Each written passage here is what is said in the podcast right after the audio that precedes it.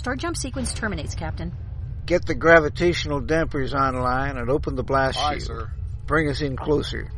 Aye, aye, sir. Moving us in on sublight drive.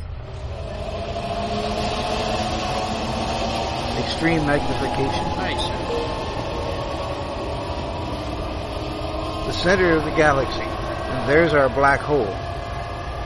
The experience of a lifetime, Captain.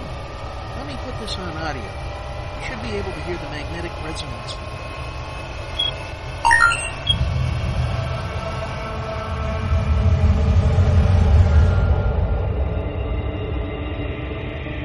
This is it, ladies and gentlemen. The edge of time and space, where the impossible can happen. Welcome to the Event Horizon. Good morning, or afternoon, or evening, whatever is relevant for the part of the world you are in. Indeed, welcome to the Event Horizon, where the impossible happens. I'm your host, Gene Turnbow. And I am your other host, Susan Fox. And with us today, we have the author of... The Internet Apocalypse Trilogy, Wayne Gladstone. Welcome to the show, Wayne. Thank you both very much for having me. Thank you for being had. No, wait. The books are unusual, to say the least. This is... Are they fiction? Let's just make sure that this is fiction. Well, I guess you asked that because the protagonist in the trilogy shares the same name as I do, Wayne Gladstone. And reality is such a slippery thing in these books. That's true. You have to really doubt the at various points the narrator's perceptions, but hopefully it's very much fiction. Although the protagonist shares my name and my Semitic good looks, he's hopefully far more dysfunctional than I am. And the reason I named him after me is because. When the book was in its nascent stage and was started as a serialized novella on a website called crack.com, that website didn't have fiction on it. And I thought it would be easier for the readers to kind of get into that world if I sort of adapted, if I kind of put it in the persona of Gladstone that I'd already created on that website. When it became time to get published, I thought about changing his name, because that was no longer a consideration. And ultimately, I decided to leave his name the same as mine, because I have this tiny smidgen of fake internet fame, you know, social media following, readers on Cracked. And I thought if I kept it the same name, it might be a good way to help examine the issue of what is the difference between your persona online and who you really are as a person. And that's the reason I ultimately kept the name the same as mine. So the first book, it is the Notes from the Internet Apocalypse. Correct. And the premise is that the internet just goes off one day, and nobody knows why, and the entire world falls into a panic, and nobody can relate to being in real life. And they can only relate to one another in the ways that they did when the internet still worked. And they'll get together and have chat rooms. Yeah, and there are various roving gangs. There are Redditors and digs and circles and YouTube circles. And YouTube circles and, you know, well, of course, you know, you wrote it, but nobody can relate to anything, and everybody's taking selfies hoping that the internet will come back soon so they can post them, and nobody can relate to anybody. And right.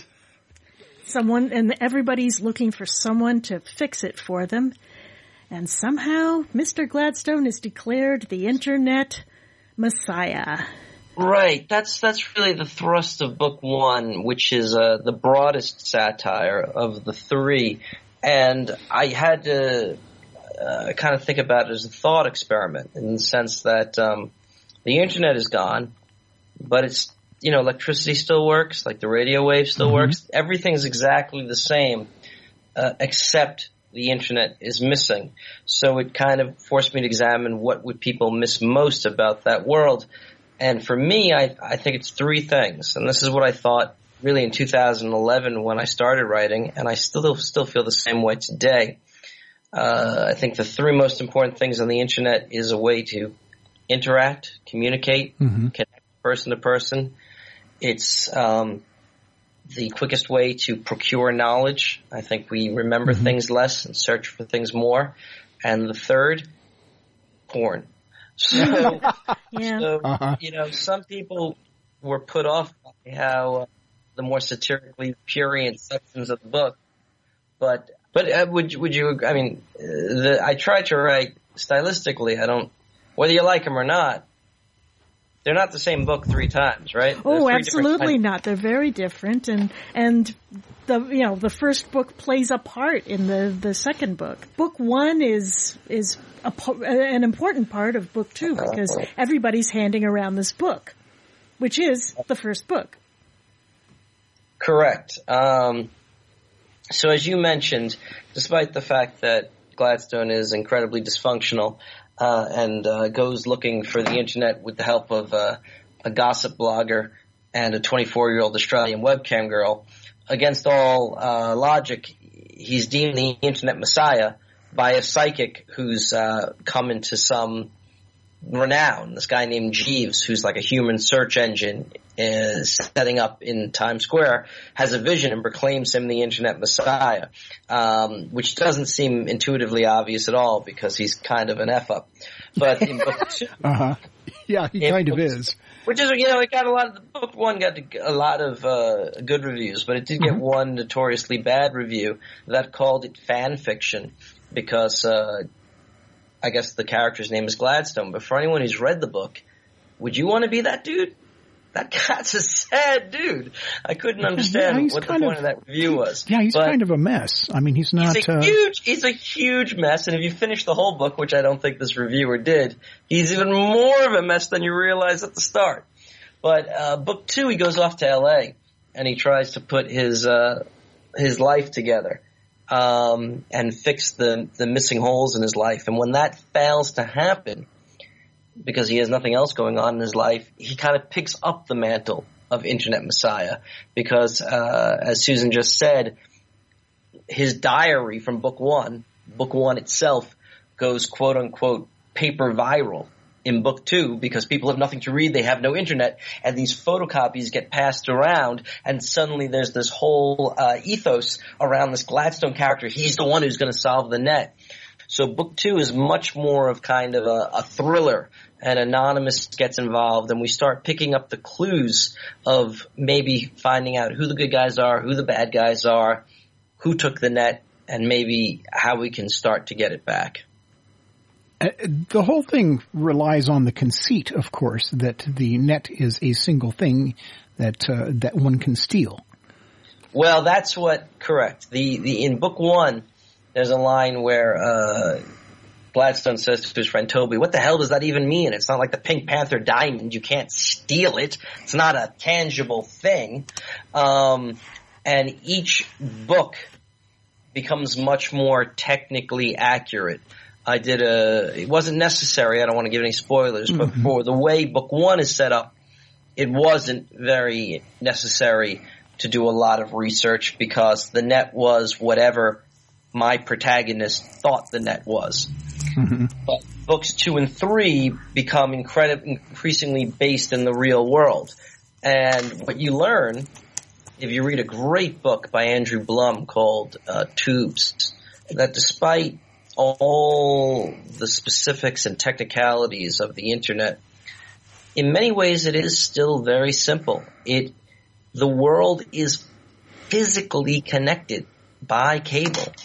It is one power. There are about 5 places in the world where the little E communities attach up to other E communities like a giant power strip to connect the whole world. One of the major hubs where that happens is in Virginia.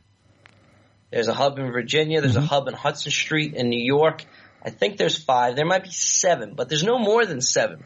And in the early days of the internet, the Australia internet, I think it was called AussieNet, and basically the country of Australia was late on its internet bill, and they just shut off their internet. They just closed down a hub, and the entire country had no internet in the 90s until they paid their bill. And it's amazing when you think about it that although it's very sophisticated, it's not really that much different from telephone cable. The world is physically connected through cable for internet. Yeah, it's really just a lot of wire. It's correct. There are fiber optic trunks that go everywhere, but that is not most of the internet. Most of the internet travels over regular telephone wires, or cable wires. You know, for TV cable, buried in the ocean, connecting continent to continent. It's amazing it all still works. Yeah. And so basically there's two, and the book gets into both of this. If you wanted to disable the internet, there's really two big ways. One is disrupting it at the hubs, because you take out one hub and you cause major delays. And the other one, and this you see this in book 3, is with the security protocols. And in that sense, you know, when you go to online to your bank, you go to Citibank and you type in citibank.com, that's just a placeholder. I mean, the real website is, 139862 \ampersand. And it's the international committee called ICANN, which makes sure and verifies that when you type in Citibank, it actually goes to that more complicated address, or you could accidentally deposit $10,000 into Chuck's bank account. Yeah. And I don't know, about a month ago, there was a big DNS protocol attack, and Twitter was down for most of the day. I remember that.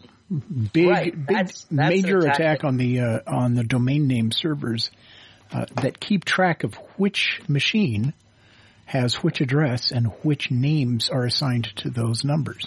That's right. And it's an international committee, and it's not beholden, allegedly, to any specific government. And I had to spend a lot of time learning about their protocols, because that plays a huge part in book 3. And, there's a lot of very weird, hard-to-believe stuff in book 3. It's true. The hardest stuff to believe about ICANN in book 3 is actually true. I'll give you one example. There's basically – so they make the security codes to verify all the web addresses.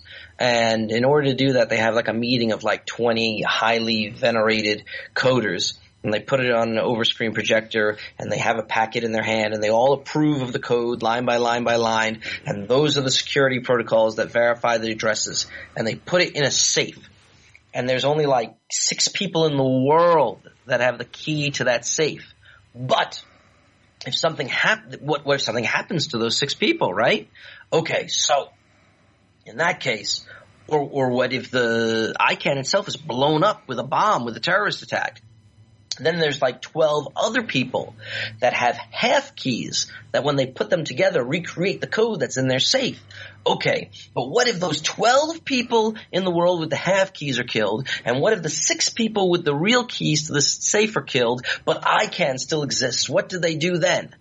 And the true answer is, well, they just drill with a power drill through the safe. Oh, my God. So, there's 1 million protocols, and at the end of the day, it's really just code in a safe that if shit hit the fan, you take a drill and find it. And so that sounds that's one of the most hard to believe things in the trilogy, and that one's actually based completely in fact. That's astonishing. I had never heard that before. Yeah. That's I'll astonishing. Tell you something else with truth being stranger than fiction. In the first book, I made the Net Recovery Act, which was supposed to be a comment on how draconian the Patriot Act was, and how draconian NDAA signed by Barack Obama was. It seemed to me whether you had a Republican or a Democrat as president, you still had this legislation that was increasingly imposing upon civil liberties in pursuit of the war on terror. So I was making my Net Recovery Act. And I said, well, let me think of something that I find completely egregious. I'll make a bill that says as long as you're looking for the internet, you can lock up anyone you want for any reason at all, just as long as you suspect they might know something about the internet, and you can hold them for 48 hours with no lawyer, no charges, and no right to a hearing.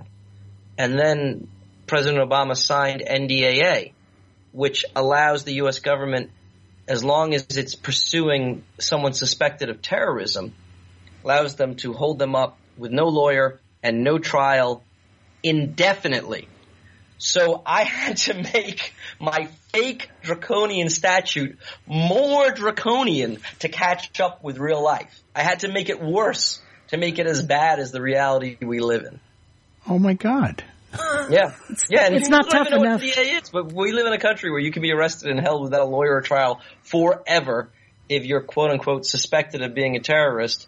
And what suspected means is not defined in the statute. And it could be any, and it could be and now, literally anything. Good news is it gets better. Now in 2 months, Donald Trump will have that power. So the good news keeps coming. Oh, boy. We do try to stay away from politics in this show, but it's really hard to. It doesn't matter. It's not a Democrat issue. It's not a Republican issue. That statute passed unanimously in both houses. With Bush, you had the Patriot Act. With Obama, you had NDAA. It's not political. It's just reality. It doesn't matter. I don't think anyone can be offended as a Republican or a Democrat by that legislation. Yeah. So, but that's it. That's it for politics. But, that was my point. And that's also why I thought it was more interesting to set the universe under a Democratic administration, because in draconian, in dystopian fiction, you know, they usually make the government like some sort of fascist, obvious, totalitarian state. And I thought it would be more interesting to explore the kind of abuses to civil liberties we might experience even under a more liberal administration. Well, and you do have a point, and that is that civil liberties, rented tongue. I get the real one back next week. I want to rent it. The civil liberties are often most egregiously eroded under the guise of benevolence. Right. Exactly. And Special Agent Rosdauer, who's a minor character in Book 1, bigger character in Book 2, and a huge character in Book 3, he's like an NSA guy who is cracking down and perpetuating this Net Recovery Act. And by Book 3, I don't think it's too much of a spoiler to say he's no longer working for the government. And so really what motivates him is trying to undo and kind of clear his conscience to some respect for the actions he took in the earlier books. The books do this great turning in on themselves. It's the first book sets up the situation, and you have this great suspension of disbelief that has to happen in order for you to read the book and just sort of – you have to sort of go with it. And then by Book 2, you understand why it's that way. And, right. And also you're doing a sensational job of not spoiling things. Thank you. We've had a lot of practice. And the way the plot – the story arc for the 3 books folds over on itself so completely is unusual in my experience. It's a Mobius book. You have to go back and read the first one again once you're done. Yeah, you have to. It's like Philip Jose Farmer's Dahlgren. That was Samuel Delany. Sweet Samuel R. Delany. His book Dahlgren. Was kind of like that. The end is the beginning, although he took it to a much more literal interpretation of that. You do have to go back and reread Book 1 so that you fully understand Book 3. Yeah, in some sense. I mean, the good news is, well, let me put you this way. We were talking about this before we were on air. Book 1 is the shortest book. It has the most jokes in it. It's the dirtiest book. It's the broadest satirical book, but I also think it's the most demanding.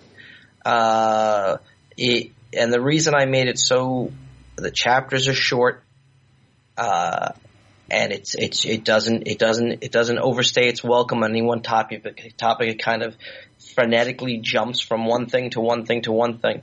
And part of the reason I did that was because I really felt book one needed to be read twice.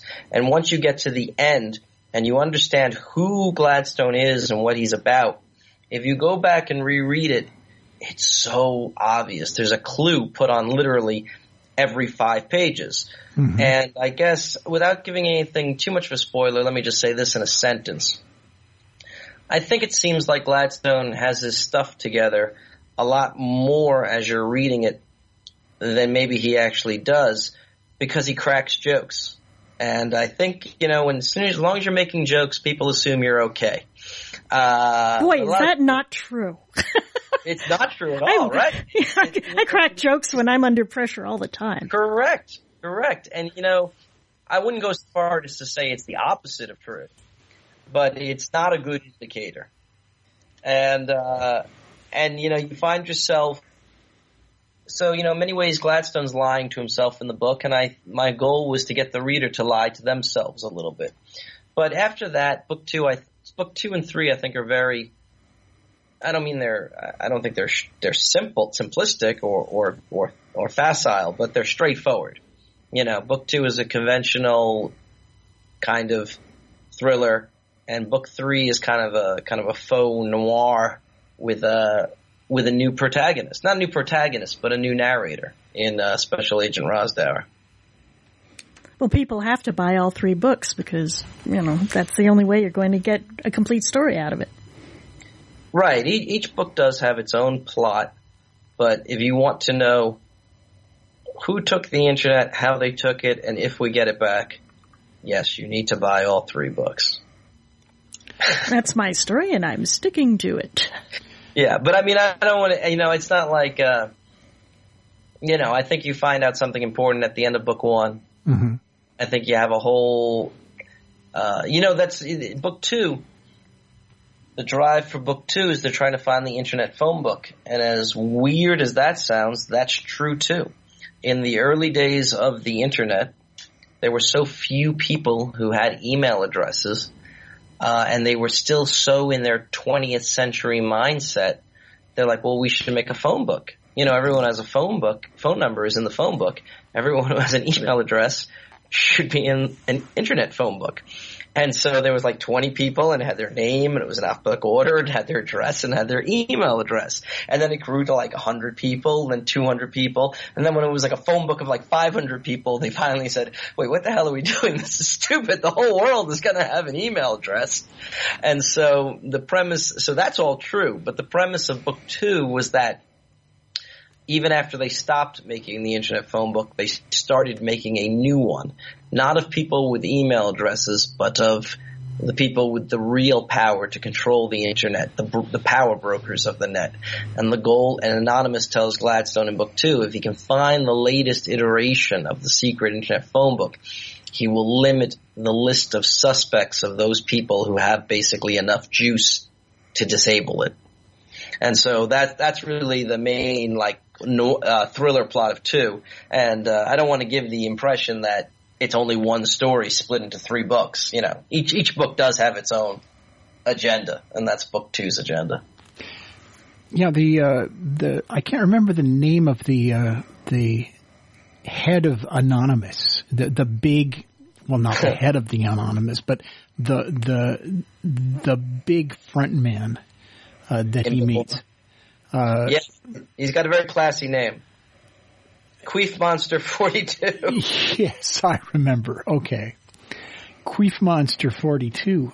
He sort of presents himself as a sort of Morpheus, you know, as though that's right. As though he were from the Matrix. And that's absolutely true. There's a lot of Matrix stuff going on. I mean, you know, and Gladstone is the chosen one, right?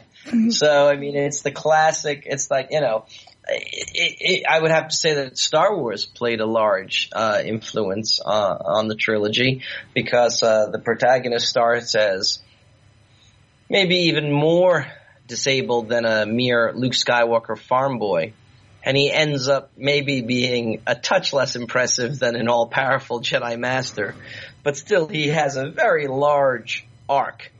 And his Obi-Wan is still a bastard. Yes. Yes. But, you know, I didn't know how to write a book two.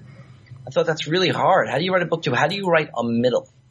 So I try to think of trilogies. And, of course, you know, when you think of trilogies, you think of movies more than books. So I thought, what is the best book two of all – movie two of all time? And I think, you know, we can fight about this, but – I'm going to go down swinging if Empire Strikes Back. Yeah, that is one of the standard answers. The other standard answer in our genre would be Aliens, which took an entirely different direction. Okay, well, yes.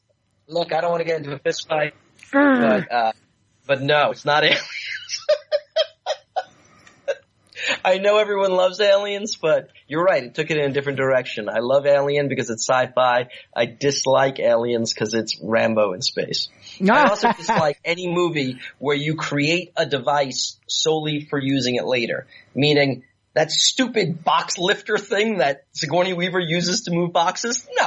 Oh, the humanoid forklift? She created that so she could fight an alien in the final scene.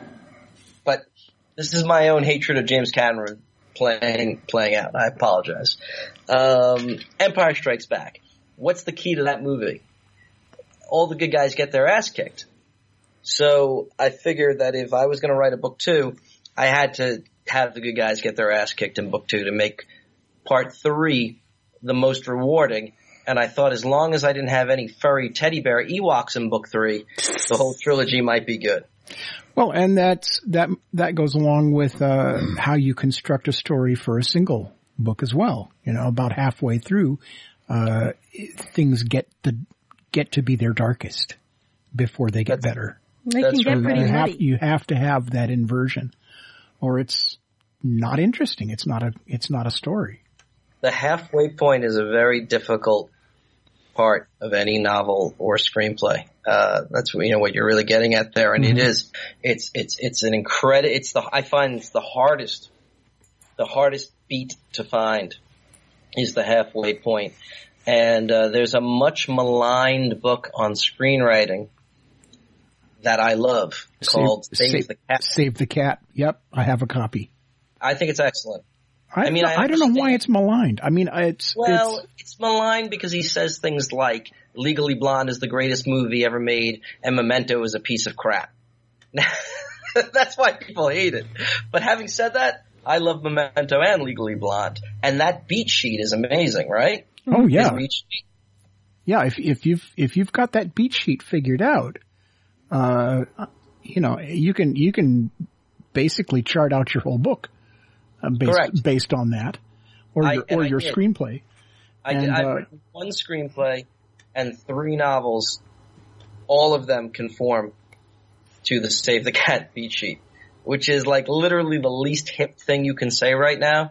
It's like a very eye-rolly thing because it makes it sound like you want to write like Miss Congeniality, like some sort of box office fodder. But as Blake Snyder says in that book, you know, Legally Blonde, Schindler's List, Jaws, It's a Wonderful Life, they all adhere to that beat sheet. That beat sheet is not limiting. If you use that beat sheet, it doesn't mean you have to write a piece of commercial fodder with no soul. It just helps you structure any story you want to tell. Well, and I think it's fantastic. Well, the whole point of it is that, he's not setting out rules. What he's doing is he's making an observation that, that every successful story that's well received by its audience has followed this pattern, and he figured out what the pattern was and wrote it down. That's right. No, so it's not. I know I keep saying it's maligned because it is, but I think it's brilliant. I've read that beat sheet, those 20 pages. I've easily read them 100 times in my life. where I just, my goal was to internalize that. And, the beats are hardest to see in my first book because, again, without giving anything away, the obvious facts of the story, this happens, that's not what conforms to the beat sheet. What conforms to the beat sheet is the state of Gladstone's mind. Mm-hmm. So, the beats are more hidden, but beats are very, very obvious. And that midpoint that you talked about is key. You really need a false victory or a false loss. You know, you either think you're all done and everything's going to be okay, or you think you're defeated and nothing can be okay. That's really where like 90% of all great stories, where they're at once they're halfway done. Yeah, I agree with you. It's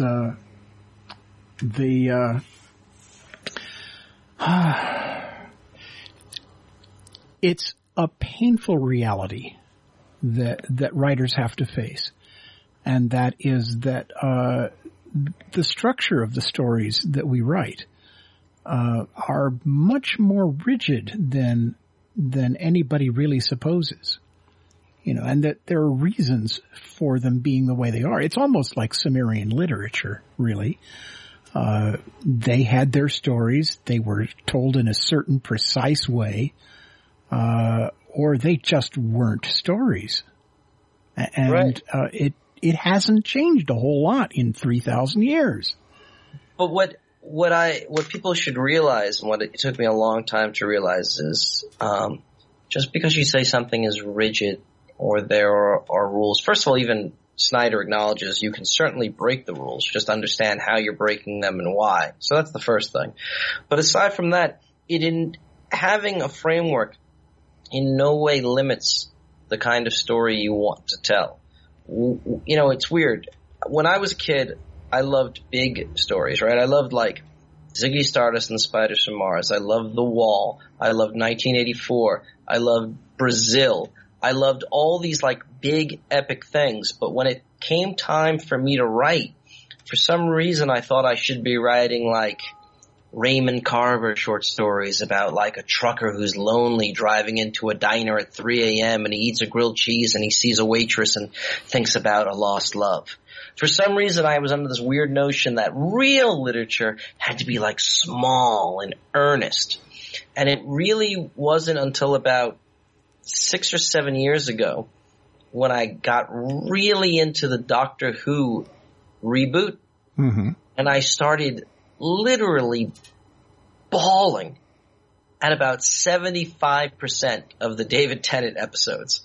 I mean, this never happened to me before or after in my life. 3/4 of the David Tennant Doctor Who's would reduce me to tears because they were big, big stories about the meaning of life, the meaning of love, and even so much as to say is some of those stories made you feel like you even got to know God in a deeper way. Mm-hmm. And that's not an exaggeration.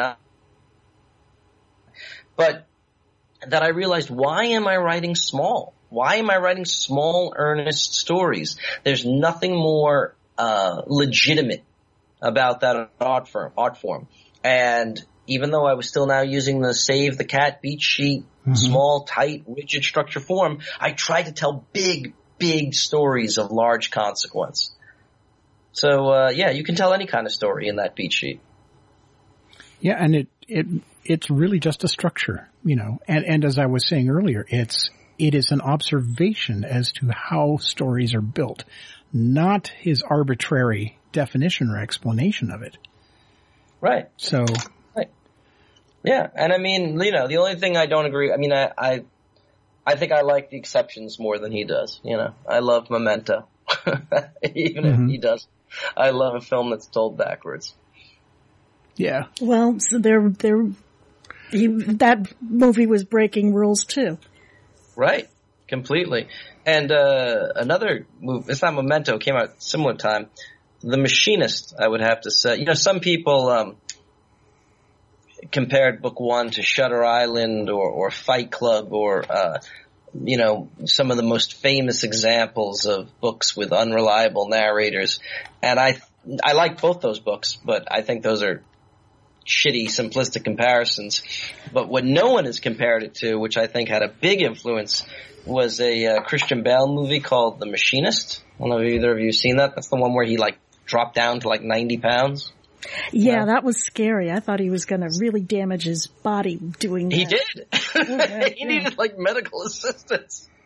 But that if you look, that movie, completely unconsciously, I was not aware as I was doing it, had a huge, huge influence on the first novel. The whole idea of being haunted by something and taking a whole movie to work through accepting a specific fact is something that's in that movie, and that is also in book one. Yeah, you're right.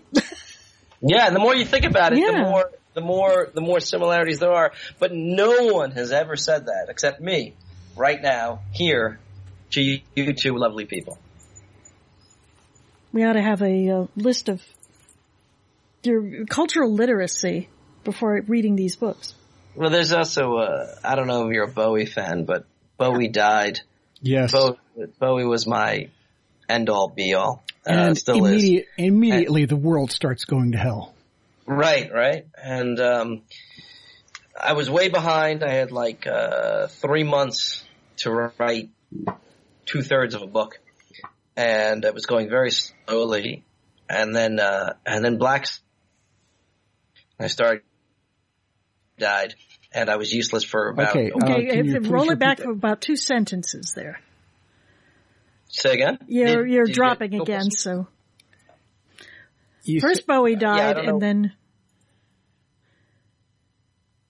But I'll just start from the beginning of the Bowie to the sense that I was way behind on the deadline, and then the Black Star came out at the beginning of January, and that helped me write, and then he died, and I was useless for a week, and then I just basically listened to Black Star on a loop for the next 3 months and wrote the last 100 pages of the book. And if you read the book, it's just riddled with Bowie. I mean, everywhere. So that's another reason. If you're a Bowie fan, read the trilogy, and especially book 3, which is dedicated to the first Starman, which would be him. Yes. And it's from Time and all the young dudes, and there's just a ridiculous amount of in fact, Gladstone in book 3 even wears the fedora that Bowie wore in The Man Who Fell to Earth. He has a friend who's able to procure it from him. So. It makes me wonder where that fedora is. I found out. You want to know? It's depressing as hell. Mm. So when I wrote the book and I had the character who's named after me, gets to own Bowie's fedora. This wasn't why I did it, but in the little back of my mind, a little piece of me said, maybe I'm putting like a little message out into the universe, and wouldn't it be funny if one day I get to own Bowie's fedora because of this? Nope. Bowie gave that fedora to Moby, who threw a house party, got really stoned, and somebody stole it. That's yeah. Nice. So now, I mean, I wasn't really, the odds weren't that great that I was going to get the fedora in the first place, but they're much, much worse now because of that damn. Yes. Well, when it's stolen, the line of provenance is broken, so someone could just give you any old damn fedora and say, this is it. That's true. I wouldn't. If someone told me it was Bowie's fedora, I probably wouldn't ask too many questions. Mm-hmm. Sure. Okay, thanks. Yeah. Or maybe his son will end up directing the adaptation. There we go. Well, and that could happen. You know, one thing you could do is just find one like it, and from a spiritual standpoint, it might as well be. Here's the thing. But this is Gladstone. I don't know if you're like this, but there are all sorts of things that I enjoy that I would feel like too much of a douchebag to actually own. Like one of those cool cigarette lighters like that Sam Spade, that Philip Marlowe has. Sam Spade has in a Maltese Falcon, like on my desk. I'd like to own that. I'd like to own fingerless gloves. I'd like to own like a wallet on a cane. I'd like to own a into my vest pocket. I'd like to own a fedora, but not really, because if you gave me any of those things, they'd wind up in the closet because I'd feel like too much of a jackass actually using them.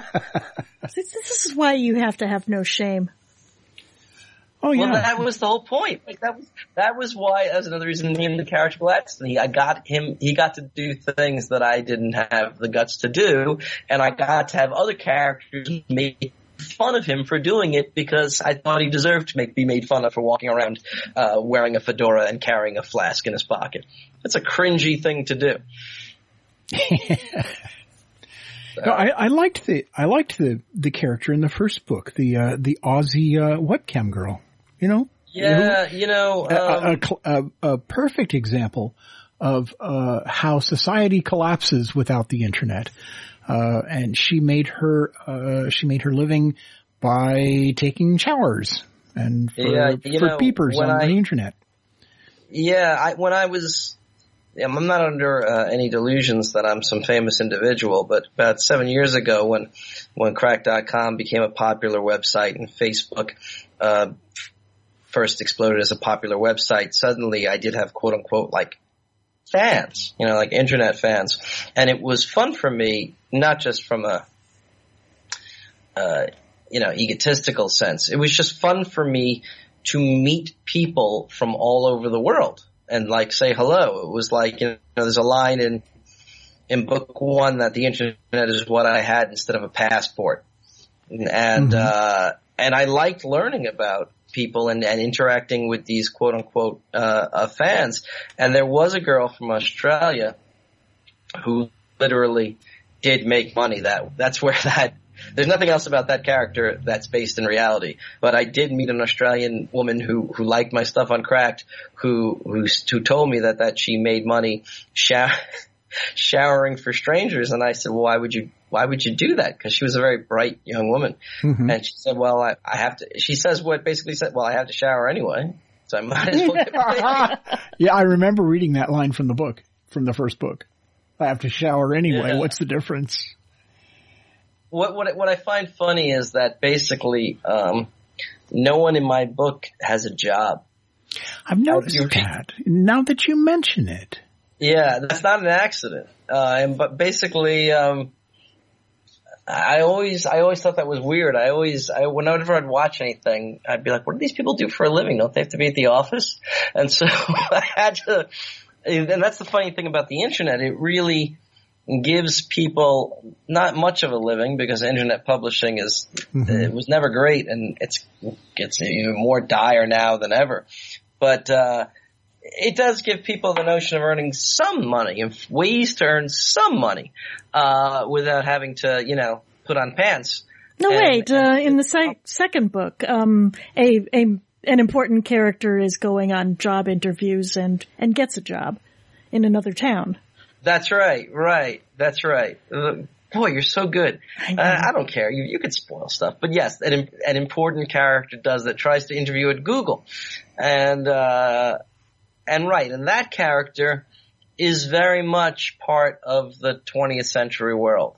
You know, not part of the 21st century world. They're hostile almost, to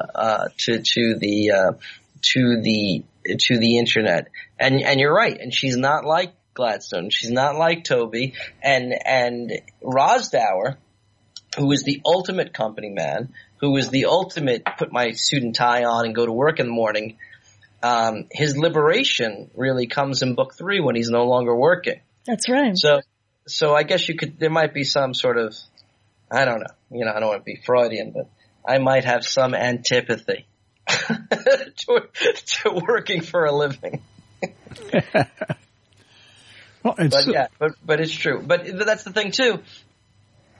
And in the inverse, Gladstone actually, I don't think this is much of a spoiler. In book three, Gladstone actually gets a job. At least in the beginning of the book, we see he's working. I guess, you know, and he's a better man for it. And people, the character's named Gladstone. Are you Gladstone? No, I think I'm every bit as much, if not more, Rosdauer than Gladstone. I really feel like I split myself in two between those two characters. Kind of one of them is the writer, poet, whiny screw up. And the other part is the guy who, you know, puts on business casual clothes every day and earns a job to take care of his kids. And my kids, Ross Darrow doesn't have kids. It'd be great if I could get my fictional characters to take care of my kids. Sensational, then I wouldn't have to work. But I really felt I split myself between two characters as extremely as possible.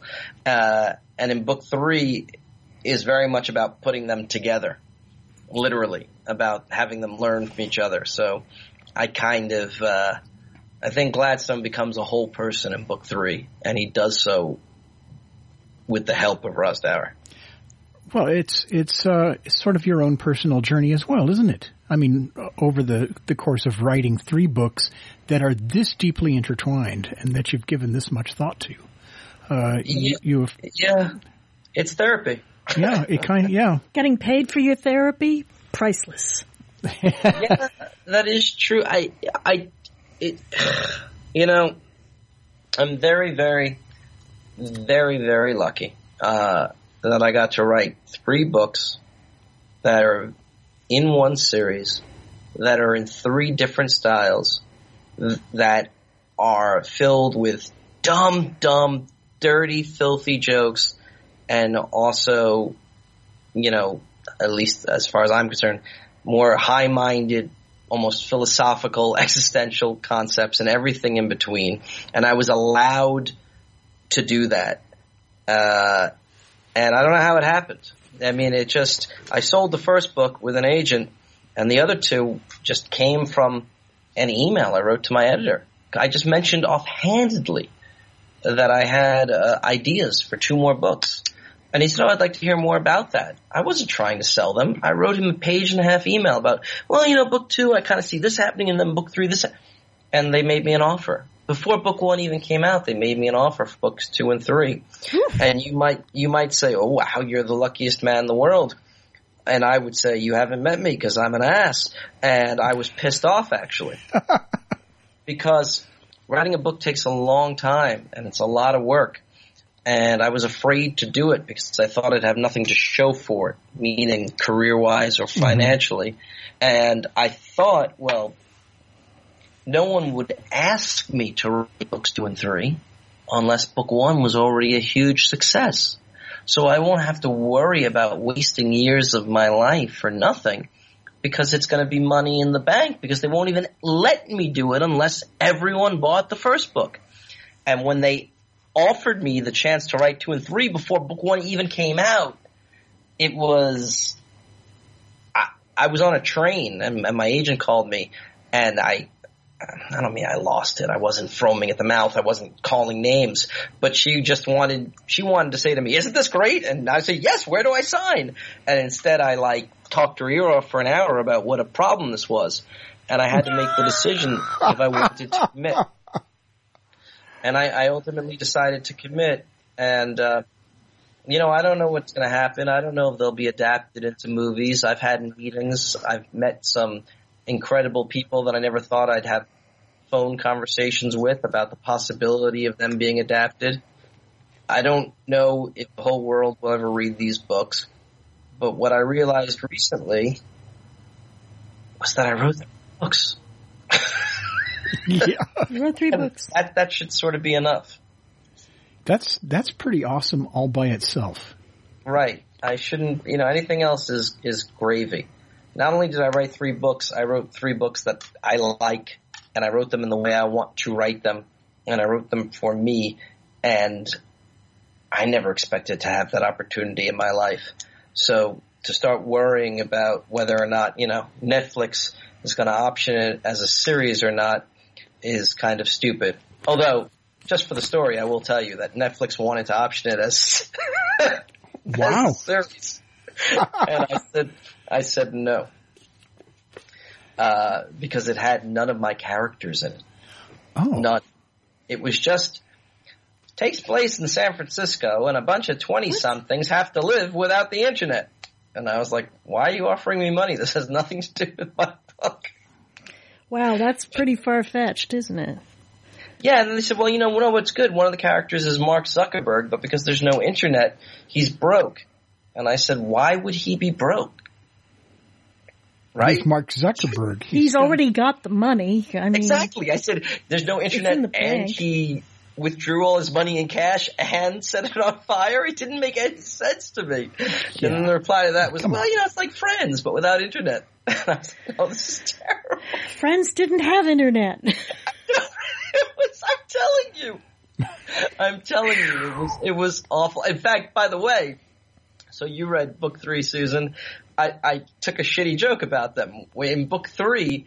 So in book 1, it's a journal. Book 2, his journal goes paper viral and everyone starts reading it like a book.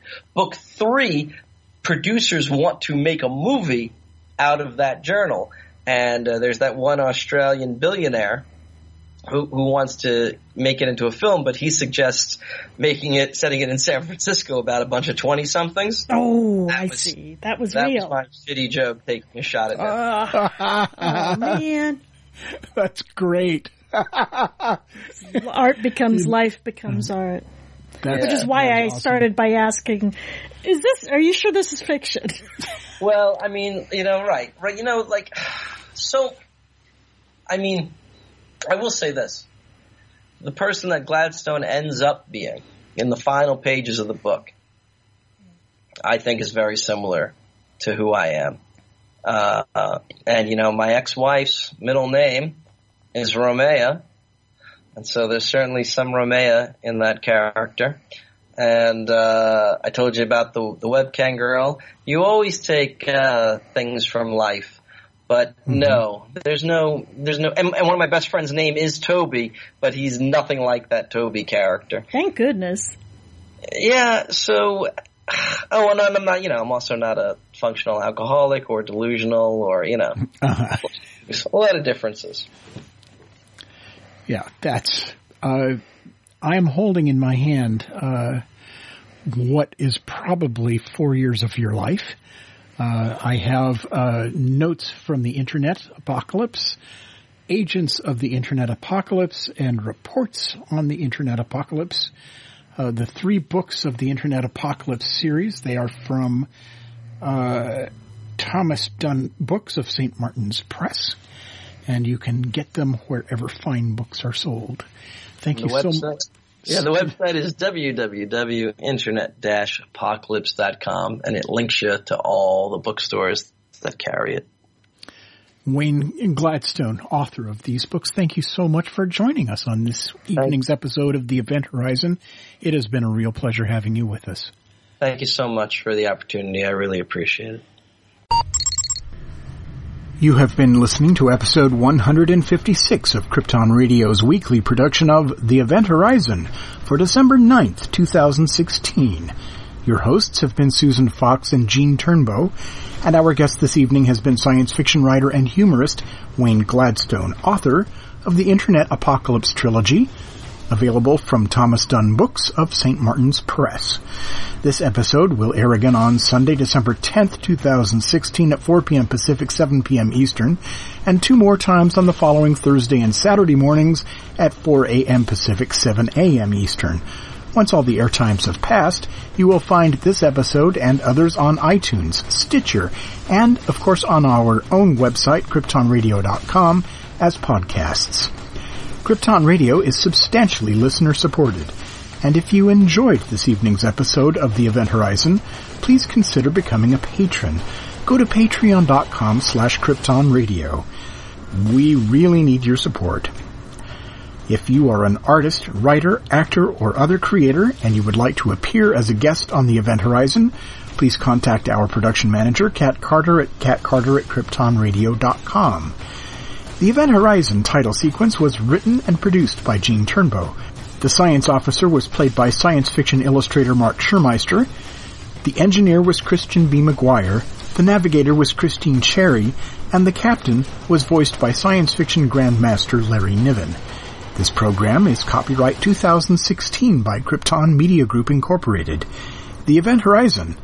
It's sci-fi for your Wi-Fi.